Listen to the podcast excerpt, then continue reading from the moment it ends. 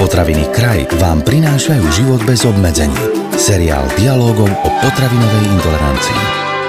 Ako sa vlastne lieči nadváha a obezita? To je základná otázka, na ktorú dnes s pánom doktorom Petrom Minárikom budeme spoločne hľadať odpoveď. Ako sme už viackrát spomínali, obezita je choroba a patrí do rúk odborníka. Dnes si toto tvrdenie rozmeníme, ako sa hovorí, na drobné a poradíme si, akého lekára treba kontaktovať, keď sa rozhodneme, že viac nechceme mať nadváhu a naopak, že sa túžime zbaviť obezity. Začína sa ďalší diel seriálu Život bez obmedzení. Pán doktor, naposledy sme sa spolu rozprávali o tom, kedy sa človek stáva obezným, no a dnes by sme si mohli povedať, ako sa nadváha a obezita vlastne lieči. Ktoré sú také kľúčové, možno dietné opatrenia? Kľúčové opatrenia sú vždy komplexné.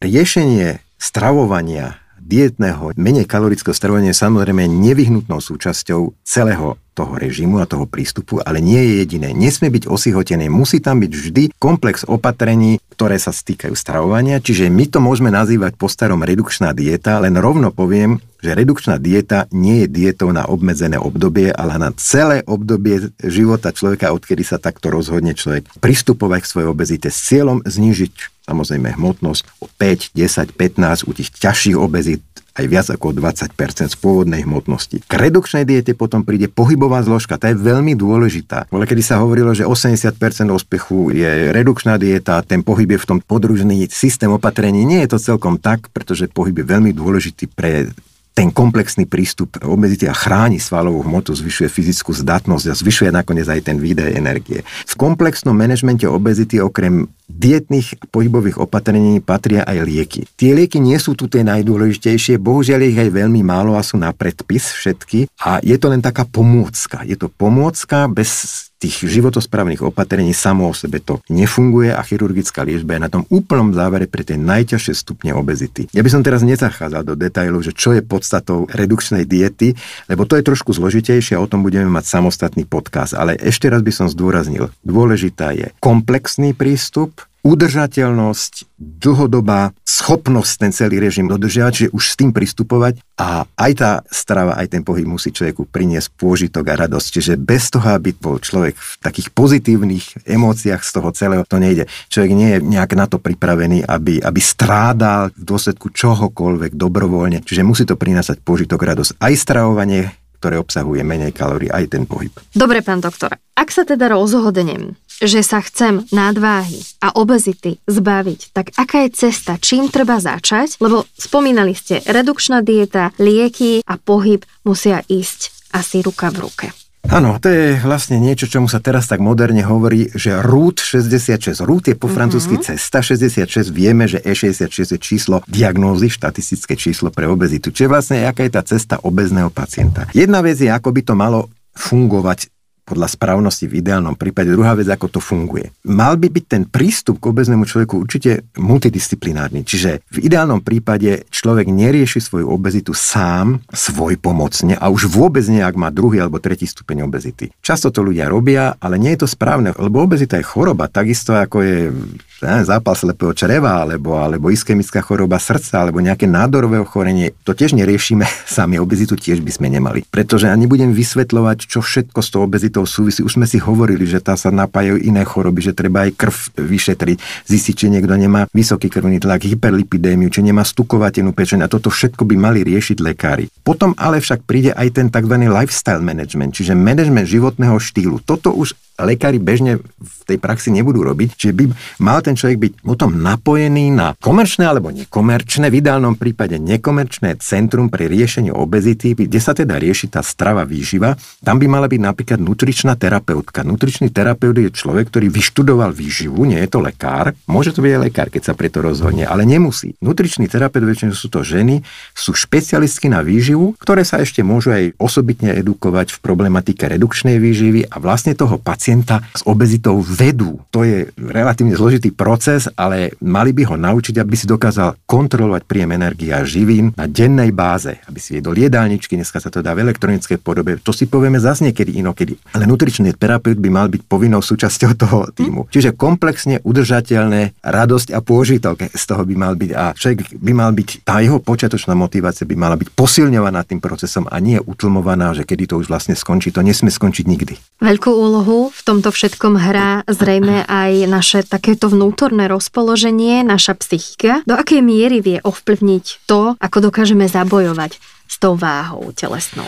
My sme si už spomínali, že človek by mal mať primerané rozpoloženie svojich, svojich emócií, ale niekedy to naozaj vyžaduje aj ten multidisciplinárny prístup, aj spolúčasť klinického psychológa. Čiže psychológovia sú tí, ktorí by mali toho pacienta, ak je potreba to robiť, ak to niekedy nie je taká silná potreba, tak tu často suplujú tí nutriční terapeuti alebo tí lekári, ktorí sa starajú o obezného pacienta, ale ak je treba, treba naozaj prizvať aj psychológa a vedú osobitným spôsobom spôsobom takú terapiu, psychoterapiu, ktoré sa hovorí kognitívne behaviorálna. KBT, niektorí posluchači možno to už počuli, túto skratku iný nie, to je kognitívne behaviorálna terapia. Je to v podstate psychoterapia zameraná na to, aby sa pacient, v tomto prípade s obezitou, naučil vylúčiť zo svojej psychiky čierno-biele videnie, negatívne myšlienky. To čierno-biele videnie je napríklad v tom, že keď niekto je, naštartuje na určitý režim a teraz pochybí, tak ten s tým čierno-bielým videním si myslí, tak ja, ja nie som to hodný ďalej pokračovať, ja som slabý. To vôbec nie je pravda,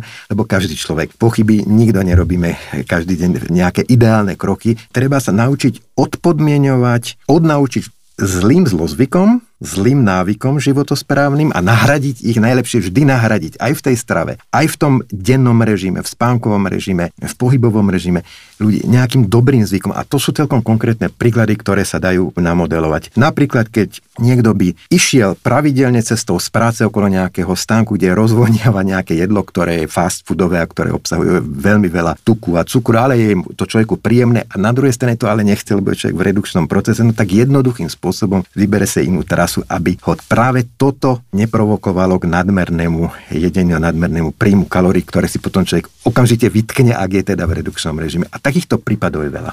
Pán doktor, poďme sa povenovať aj tzv. farmakologickej liečbe v súvislosti s obezitou. Používajú sa vraj aj tzv. nie vraj, ale určite antiobezitika. Čo to prosím vás je? Antiobezitika sú lieky, zdôrazňujem, že sú to lieky a nie výživové doplnky, pretože aj lieky a výživové doplnky môžu mať tvar tabletky, tvar tobolky, kapsulky a preto pre neinformovaného lajka sa to môže pliesť a pokladá niekto aj výživové doplnok za liek. Nie, lieky sú lieky, sú registrované, ich používanie schválené štátnym ústavom pre kontrolu liečiv a buď sú voľnopredajné, alebo sú na predpis lekára. Podotýkam, že všetky lieky proti obezite sú povinne na predpis lekárov, nie sú voľnopredajné, na druhej strane si ich pacienti platia. Zatiaľ je to tak. Tých liekov je veľmi málo a niektoré sú v injekčnej podobe, väčšinou sú v tabletkovej podobe, vola, kedy sa predpisoval treba z Orlista, to nie je obchodný názov, to je názov tej látky, ktorého účelom bolo znižovať strebávanie tuku, pretože on blokoval črevný enzym lipázu, ktorý bol zodpovedný a je zodpovedný za trávenie tuku Čiže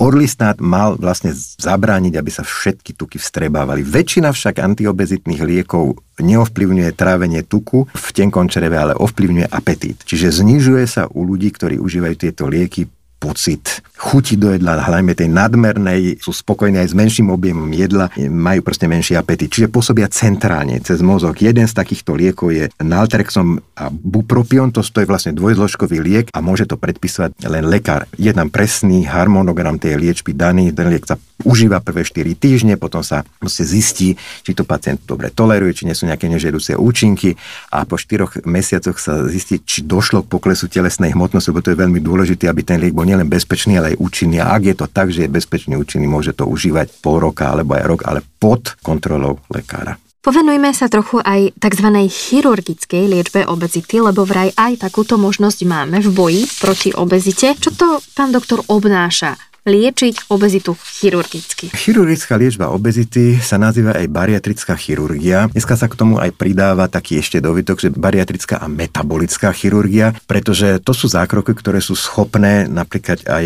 vyliečiť diabetikov alebo do značnej miery znížiť ťažký stupeň obezity. Je však rezervovaná pre pacientov s najťažším stupňom obezity, čiže pre ľudí, ktorí majú tretí stupeň obezity s body mass indexom 40 a viac, alebo s ľuďom s druhým stupňom obezity, ktorí majú body mass index nad 35 aj do 40, v prípade, že majú aj iné ochorenia súvisiace s obezitou, tie tzv. komorbity, napríklad majú už ťažký diabetes, hej, tak môžu byť aj s body mass indexom na 35 indikované na chirurgické riešenie. Tie chirurgické zákroky sú tzv. reštrikčné a malnutričné. Väčšinou sa robia tie reštrikčné, to sú určité zákroky na žalúdku. Bola, kedy sa robili tzv. žalúdočné bandáže, dneska sa robia rukávové resekcie žalúdka, kde sa žalúdok tak tubulizuje a urobí sa proste ten tvar iný a jednak sa zniží kapacita toho žalúdku, ktorý je on schopný jednorázovo pojať, ale sa aj určité bunky, ktoré robia veľký hlad a apetít, tým spadom odstrania, pričom tie zvierače toho žalúdku aj hore pri pažeráku, aj dole pri 12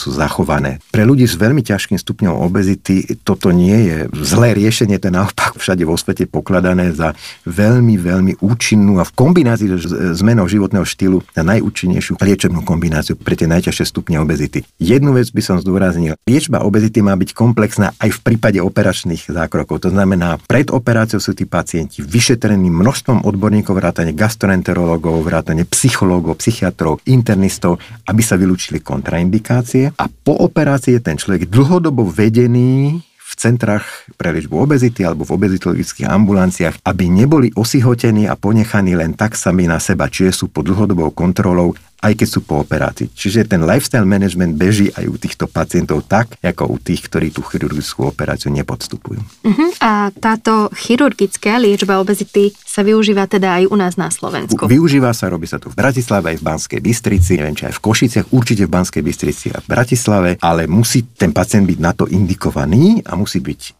vyšetria, musí to samozrejme chcieť. A vyšetriť ho musí viacej lekárov. To je presný algoritmus. Lekári musia toho pacienta vyšetriť, vrátane psychologa, prípadne aj psychiatra, aby sa vylúčil nejaký psychologický problém ešte pred tou operáciou, ktorý by nakoniec viedol k notorickému porušovaniu toho režimu po operácii. No a samozrejme musí ho vyšetriť aj chirurg a obezitolog, pretože ešte raz ten človek by mal byť už v tej fáze pred operáciou vedený tým komplexným prístupom, potom príde operácia a v ten komplexný manažment obezity pokračuje aj potom po tej operácii. Ideálne dlhodobo. Treba povedať, že u nás zatiaľ systém obezitológie nie je že obezitológia zatiaľ nebola uznaná ako klinický odbor. Aj keď obezitológia existuje, napríklad v Českej republike obezitologické ambulancie sú, u nás nie sú, ale suplujú ich diabetológovia, suplujú ich všeobecní lekári a internisti väčšinou. Keby som vedel, že budem žiť tak dlho, staral by som sa o seba lepšie. To sú veľavravné slová amerického pianistu Yubiho Blakea. Veríme, že bol pre vás dnešný diel seriálu Život bez obmedzení užitočný a že sme za pomoci doktora Petra Minárika zodpovedali všetky vaše otázky. Počujeme sa v jednom z ďalších podcastov, na ktorých už v tejto chvíli pracujeme. Tento podcast vám priniesol kraj. Moderné slovenské potraviny.